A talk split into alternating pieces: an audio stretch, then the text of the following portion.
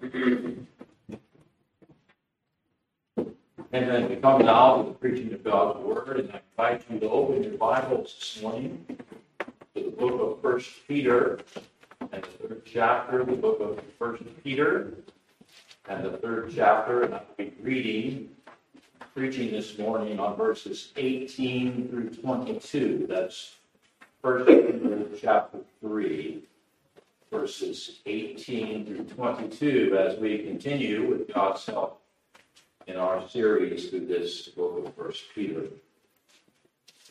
I invite you to read along silently as I read aloud this morning. Here, beginning in verse 18, Peter writes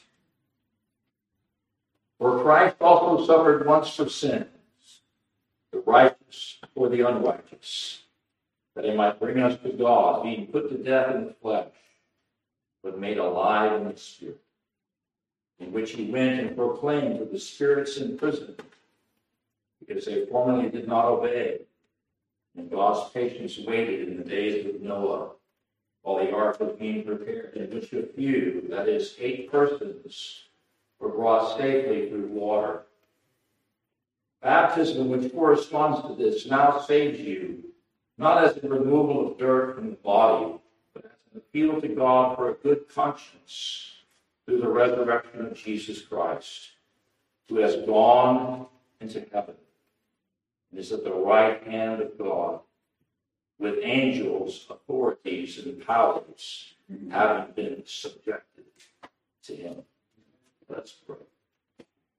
Our God and Father, we thank you for this time in your word today. We would ask for the work of your Holy Spirit, that he would be our help and our guide and our teacher and lead us into all truth. And so we ask for his help today as we hear what is spoken. We ask him, the Spirit, to help us apply these truths to our own lives in such a way that our thinking and our conduct, our thoughts our affections are transformed for the glory of God. For we ask these things this morning in Jesus' blessed name. Amen. Amen. This morning, we want to return to our consideration of Christ not only as the one who suffered, but as the one who was gloriously victorious. Gloriously victorious. For as we saw several weeks ago, Christ's sufferings were not meaningless, nor were they for his sake alone, but they were the necessary path that Christ took in obedience to God to win something greater for himself and for his own people. For Christ's sufferings were, first of all, virtuous in nature. Virtuous in nature, meaning that through them, Christ set forth what true virtue is and what true virtue does. For never was love Never was compassion. Never was selflessness. Never was goodness and kindness displayed more fully and more vividly than when Christ suffered. In fact, the more we learn, the more we know about Christ's work on the cross, the more we come to truly appreciate the beauty of the gospel which is not merely the good news that Jesus died and was buried and rose again in accordance with the scripture, because those are merely the historical facts of the gospel, but that Christ, in dying for us, revealed to us the character of God and his grace towards sinners. For in the sufferings of Christ, we see that the perfections of God were on display, and in a way that not only revealed who God is, but how short we all fall of his glory in terms of our own virtue. For due to our sin, you and I are not virtuous. You and I are wicked. But God extends to us his virtue, his kindness, his mercy, his grace, to what Christ did so that we might recognize our need for Him, that we might realize how wonderful He is, and that we might flee to Him who has the power to forgive our sins and to make us virtuous also through the inward work and power of the Holy Spirit.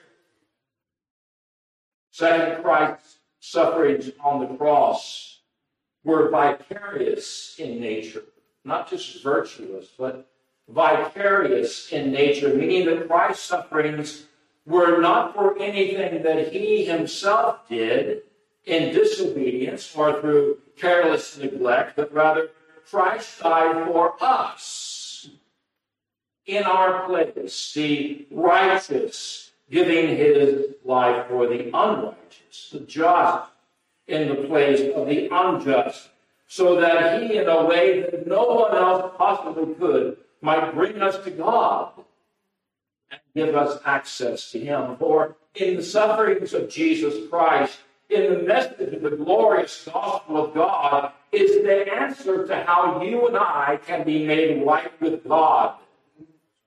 And that is through faith in the one who took our place, the one who bore our punishment, the one who vicariously bore in his own human body what you and I deserved to suffer. Now is the one who's conquered death, which was once the power and the sting of sin. Jesus Christ calls upon us to see what he has done for sinners. Do we see that today? To see what he has done for sinners, sinners like you and me who are vile and helpless creatures. And he says to us this morning, Look to me and live. Look upon my sufferings and understand. Look to me and be saved, all the ends of the earth. For all who come to Jesus Christ by faith will not be rejected or turned away. Then, third, we saw that Christ's sufferings were victorious in nature, virtuous and vicarious and victorious. For though Christ suffered real and genuine humiliation for a time, his sufferings on the cross were actually the precursor to his greatest victory. For by prevailing through his sufferings, by passing through the valley of the shadow of death, in a sense that you and I will never fully understand and experience. Jesus Christ emerged truly and completely victorious. Yes, Jesus triumphed over sin and death. Not only is the one who knew no sin and who could not be held by the power of death, but he also triumphed for you. Triumphed for me as well as the ones who believe in his glorious gospel for the gospel is the message of victory, victory of accomplishment. Gospel is not, as some commonly misrepresented today, a mere statement of God's sincere wish that some would receive Jesus Christ. That's not the gospel. The gospel is not God's sincere wish. The gospel is a proclamation of victory. Victory. The victory that Jesus has already obtained upon the cross. For those who receive Christ through the gospel are assured of their participation in that which Christ has won and procured for his people. And so, going back to our text today, Christ's sufferings were a splendid victory and a victory that was made ever so evident by the fact that he was made alive in the Spirit. Made alive in the Spirit, as it states here at the end of 1 Peter chapter 3 and verse 18. For by being raised through the power of the Spirit, Christ was revealed as the ultimate victor. The ultimate victor, the one who gloriously prevailed against every form of opposition to win the ultimate victory for himself and for his own people. Indeed, in these words, made alive in the Spirit, We hear not just the proclamation that sin and death have no rightful claim over Christ, but that he instead has the power to banish sin and death forever through his victory. A victory that was gloriously displayed at his resurrection, which we saw last Sunday. And yet, as we read further in our text this morning, and namely as we come now to verses 19 through 22 of this third chapter of 1 Peter, we see that there is yet another pronouncement or declaration of his victory that Christ made himself when, according to this passage, he actually went and proclaimed it to the spirits in prison. Notice, proclaimed it to the spirits in prison. And needless to say, this is a very interesting and I might also add a very debated passage in this first letter of Peter because it raises two compelling questions. And these questions are number one, when did Christ himself make such a proclamation of victory? And then, second, who were these imprisoned spirits that the Apostle Peter mentions here in verses 19 and 20 in particular? I want us to consider this this morning prayerfully and with God's help. And in answer to this first question, when did Christ himself make such a proclamation of victory? There have basically been two views or interpretations. I'm going to go through a number of views today, so I hope that you won't be weary in considering these.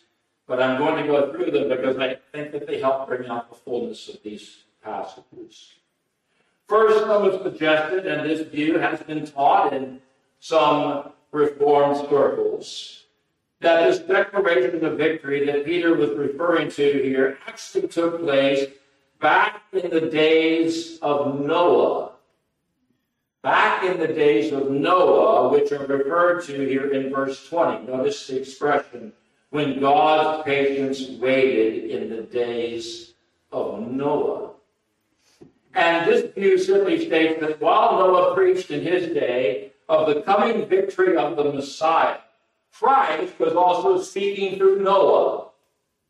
Christ speaking through his called preachers and Christ was declaring his victory through Noah, even to those who are now still in prison for their rejection of Christ's message of victory back then. For 2 Peter chapter 2 and verse 5 assures us that Noah was a preacher or a herald of righteousness. And the assumption is to some that his preaching, Noah's preaching, referred in some way to Christ's coming. Remember, Christ's coming was foretold even as early as Genesis chapter 3 and verse 15, and of Christ's victory. And certainly Christ does speak through those who declare his word. In fact, I want you to think about that just briefly this morning. Is it only my voice that you hear, when the word of God is preached, or does Christ also preach through me? So the idea here is that Christ is declaring his victory through the preaching of Noah, who foretold the victory of Jesus Christ. And certainly there is truth in that statement. However, the overall context here, and in, in particular the sequence of events suggested by these verses, seem to demand that in, in this particular instance, Christ declared his own victory, which occurred at a later time, which brings us now to the second view. And this second view, which has been popular historically, is that Christ actually descended after his sufferings and death into the realm or the domain of the imprisoned spirits for the specific purpose of declaring his own victory over his opponents. In fact, some Christians have argued for this view from the language of the Apostles' Creed, which declares that Christ suffered under Pontius Pilate, was crucified, died, was buried, and then he descended into hell or the abode of the dead. But far more authoritatively or authoritative than the Apostles' Creed is the language or the testimony of God's Word, which speaks of Christ's ministry following his death and burial. There are references to Christ's ministry after his death and burial. Well, we read in Ephesians chapter 4 and verses 7 through 9 that when he, Christ, ascended on high, he led a, cap- a host of captives with him, and he gave gifts to men. That's referring to Christ's ascension. But it's so it also says here, but in saying he ascended, does mean what else does it mean? But that he also descended into the lower regions of the earth. Again, that's Ephesians chapter 4, verses 7 through 9. And so, with respect to when this incident that Peter refers to occurred, following the death of Christ, it would appear that Scripture points to a time during which we might call Christ's descent. Christ's descent. And why would Christ make a declaration of his victory as a part of his descent?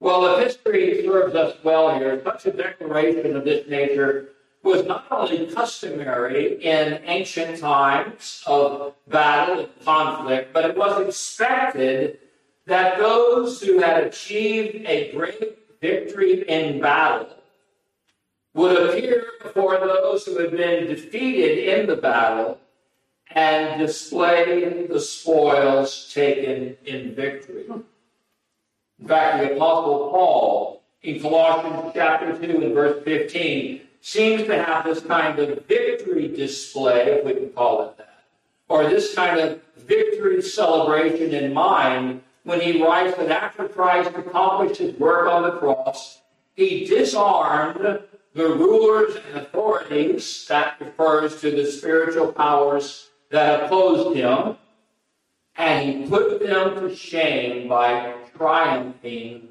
over them. And triumphing over one's enemies, putting them to shame, was one of the glorious spoils or benefits of a decisive and glorious victory over one's enemies. And the Apostle Paul's words that I just quoted from Colossians chapter 2 teach us that following his victory on the cross, Christ declared his great victory in the presence of his defeated foes at the exact time that was appointed. And of course, the case can be made here, I believe, that Peter is providing, at least in part, an actual description of such a declaration such a display by Jesus Christ over his own defeated foes here in 1 Peter chapter 3, verses 19 through 20. And yet, what about these spirits in prison who are mentioned here at the end of verse 19? Who are they? Who are they? And is there any evidence from the text here as to the identity of these imprisoned spirits? Well, there have been three views as to who these imprisoned spirits are. Let me mention them very briefly. The first view that has been suggested by some is that these spirits are Old Testament saints who were awaiting the finished work of the Messiah, who were awaiting the finished work and deliverance that he would provide for them. However, the most obvious problem with that view is that these spirits are not presented in these verses as saints. These spirits are not presented in these verses as heirs of God's promise, but as what? As prisoners. as prisoners. They are imprisoned in the lower regions of the earth. And this would imply that they are being kept or held there against their wills and awaiting their final judgment.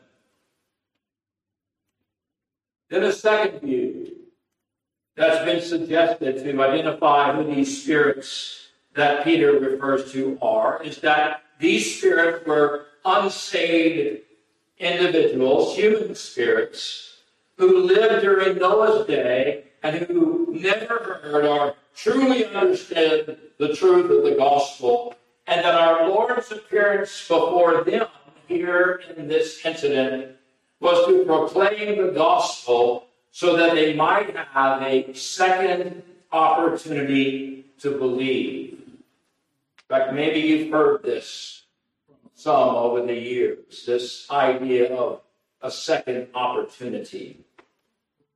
However, clearly this view was wrong because it assumes several things that are simply not correct or scriptural. First, it assumes that unsaved persons who lived in Noah's day and who heard righteous Noah preaching never received enough information to obey or to be saved by faith. It also assumes that another opportunity would need to be granted to them now that Christ has been victorious. And yet, Peter's description of these spirits here speaks against the idea that they merited a second chance, or that they were given a later opportunity to repent, or even that God provides one.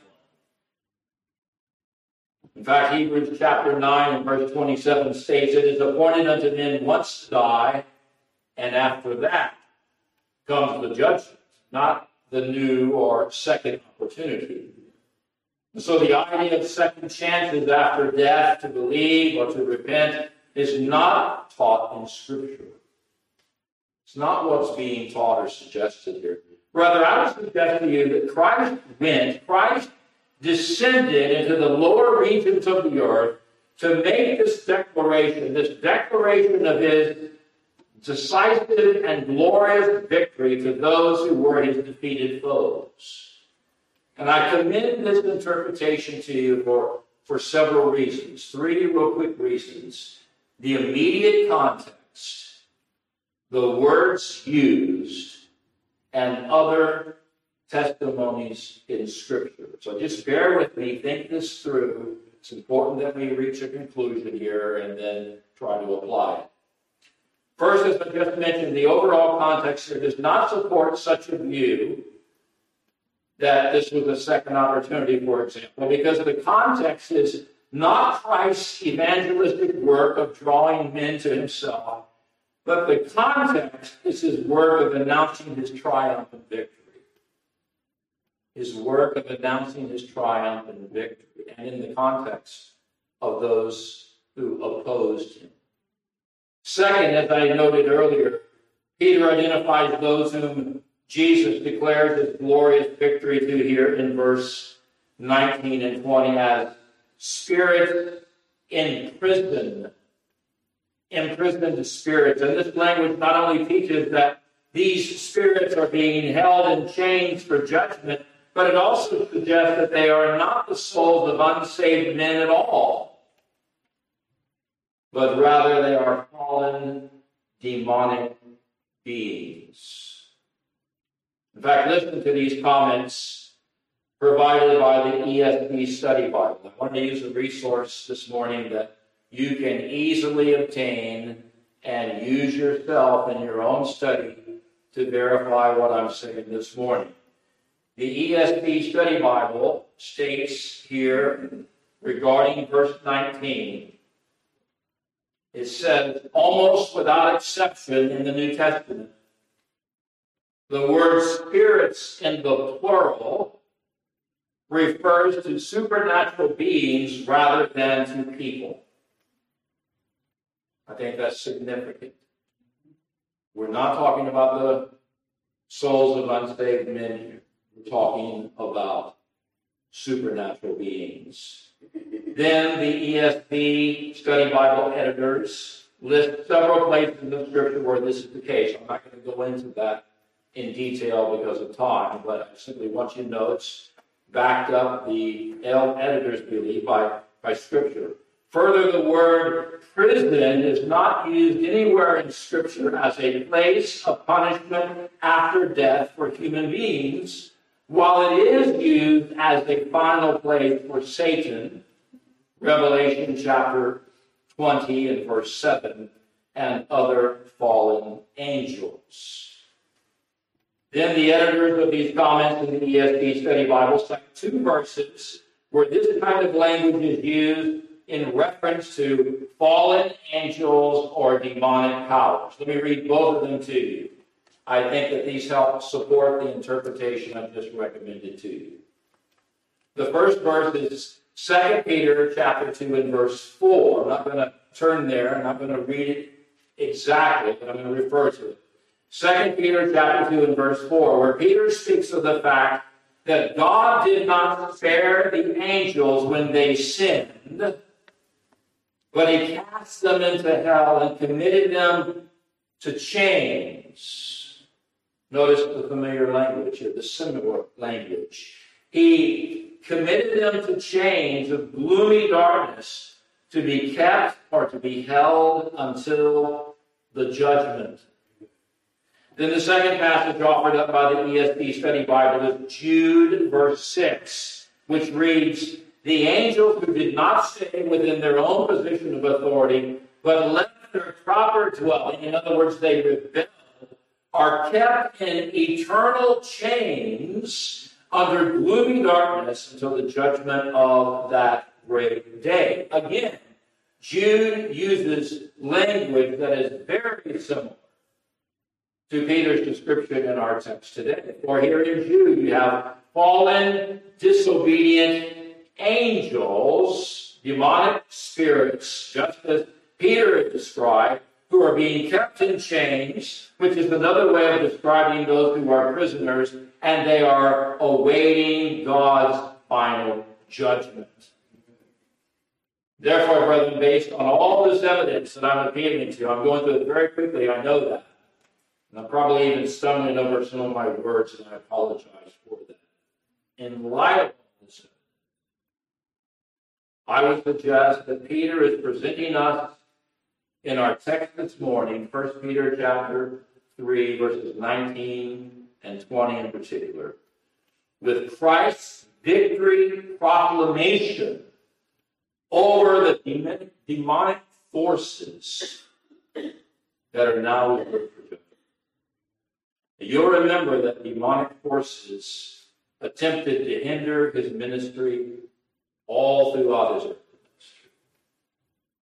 But now we have Christ proclaiming his victory over these very same demonic forces. For when Christ descended into the lower part of the earth, he did, as Paul stated elsewhere in Colossians chapter 2 and verse 15. He proclaimed his triumph over them. He proclaimed that the forces of hell had not been able to stop him from his mission to redeem and to claim all of his people, and that he had secured victory for his people also. He proclaimed that their judgment upon them as his foes was certain and forthcoming.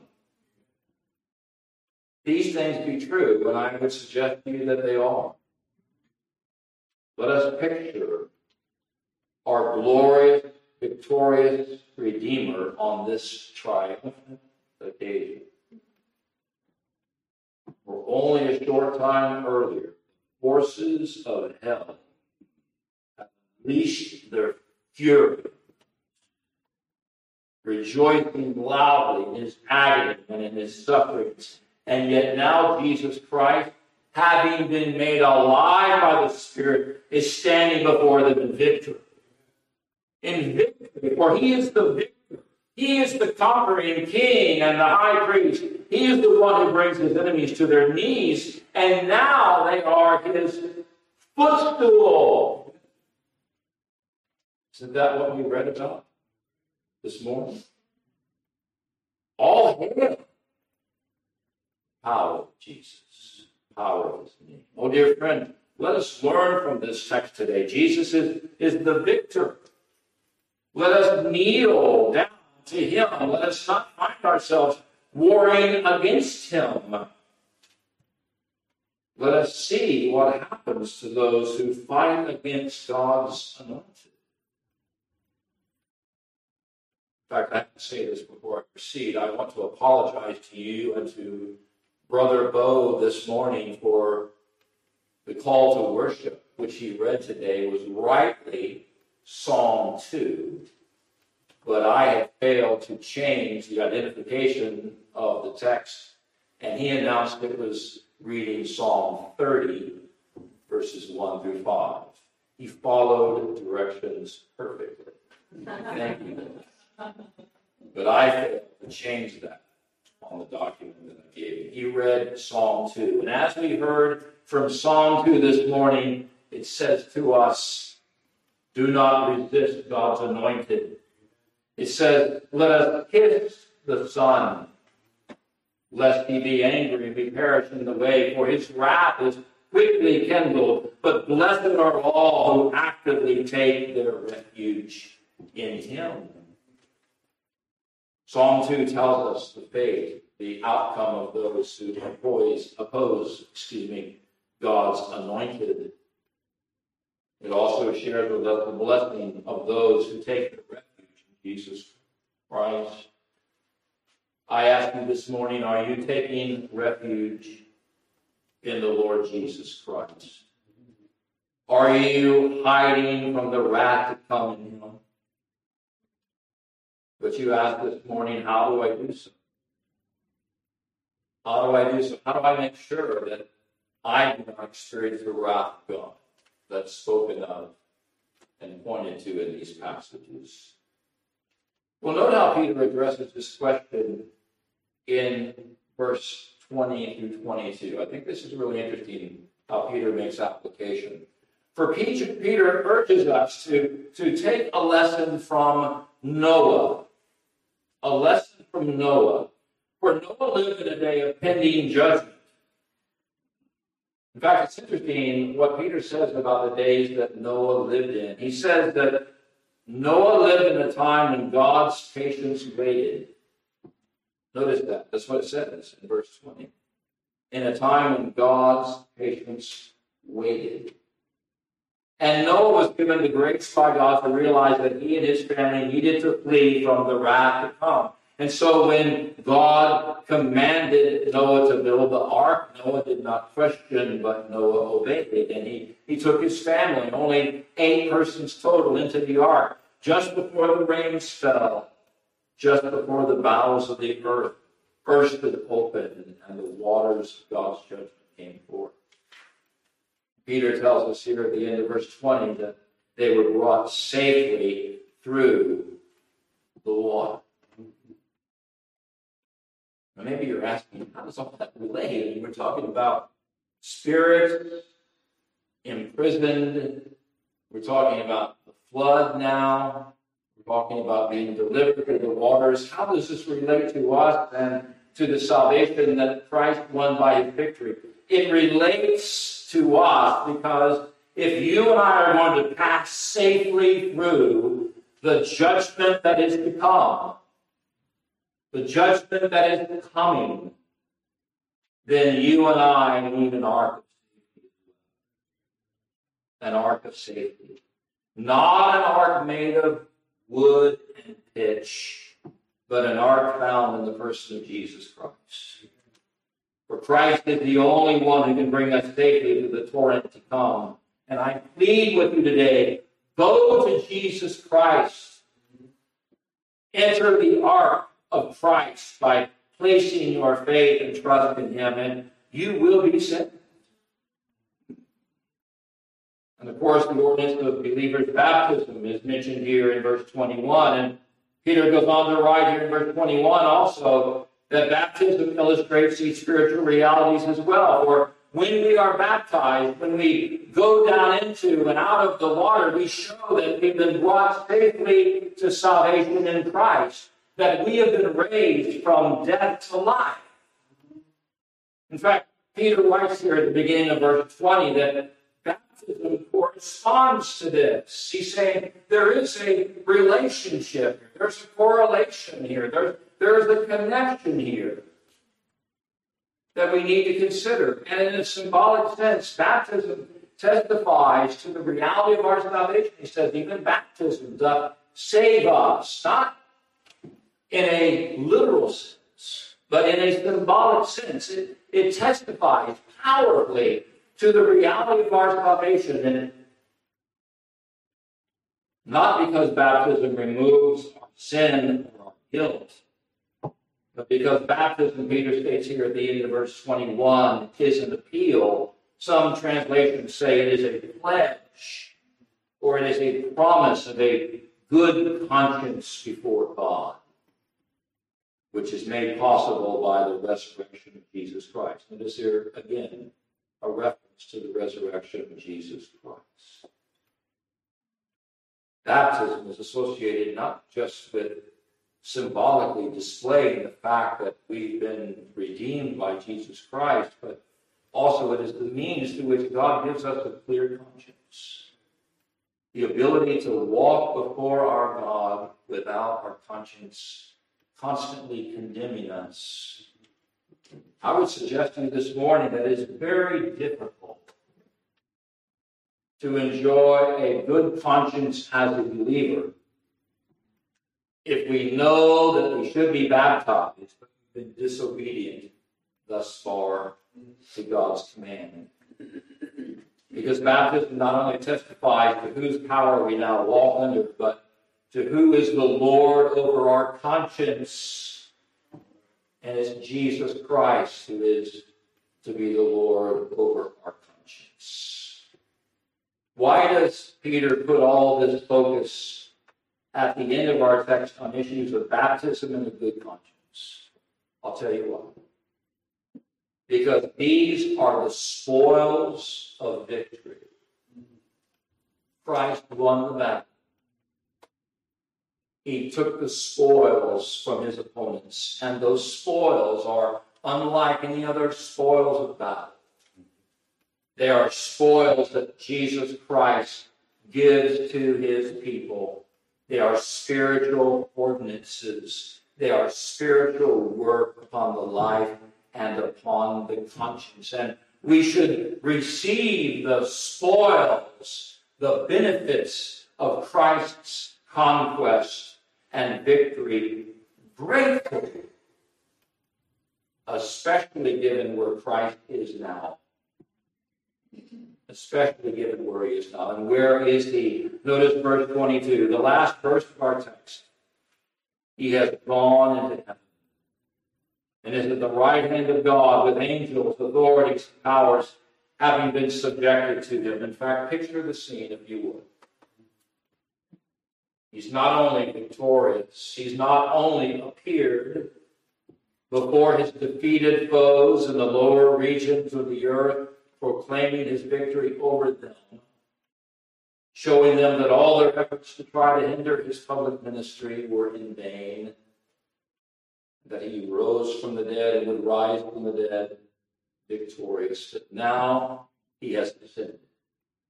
Now he is in heaven at the right hand of the, of the Father. What a scene! Mm-hmm. What a scene. And if Christ is where Peter states that he is, and we have every reason to believe, based on the authority of God's word, that he is there. How can we not fully be subject to him? How can we not fully submit to him? For he who sits at the right hand of God has all authority in heaven Isn't that what Christ did? I have all authority in heaven and on earth. He who has the worship and the obedience of all the angels and all the authorities and all the powers has the right to demand ours also. Think about that. There's a heavenly scene being drawn before us. All of heaven is submitting to him. They're, they're bowing down to him. All the angels, all the authorities, all the powers. What makes us think that we're the exception? We're not this. we are to be subject to him as well. And we would be foolish to try to deny Jesus Christ what is his by crown rights. He wears the crown. He's the king, king, Lord of lords. He has a right to demand these things.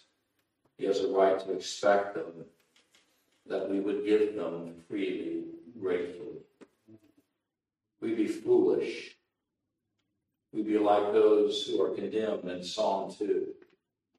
We're fighting against the Lord's anointed if we fail to do these things. And Psalm 2 concludes. The psalmist says to his reader, in short, these words Don't fight against the king. He says, Kiss the Son. Kiss the Son. Notice the contrast between fighting and warring and railing against the king, kissing the Son. Kissing the Son is a sign of genuine fear and affection for one who is in power or authority, for one that we have affectionate feelings for. Kiss the Son. Embrace the Son. Don't war against the Son. Let us love him as we should. Let us appreciate all that we've learned this morning about his victory. And let us crown him with many, many. Let's God and Father, we thank you this morning for your mercy and grace. We thank you for this opportunity to consider the teaching of your word. Father, I pray that what we've heard today would convict us of our own failure to give Christ what is due to him and would encourage us through the promise of his victory to do those things that he commands of us for his own good. Lord, we pray especially for those who may be present today or outside of Jesus Christ, who up to this point in time have been fighting and warring against God's anointed. May you help them by your grace and in the day of your power to throw down their arms, to bow the knee to Jesus Christ, the victor the ultimate victor. And may we who are your people rejoice in Christ's victory for us, for we share in that victory. And we ask, O oh God, that the sound of the gospel this morning would have a very pleasant ring or tone to it as we reflect upon what Christ is victorious. Bless us as your people unite us behind the banner of Jesus Christ, our great commander and warrior king. Bless us in all these things we pray in Jesus' name. Amen. Amen.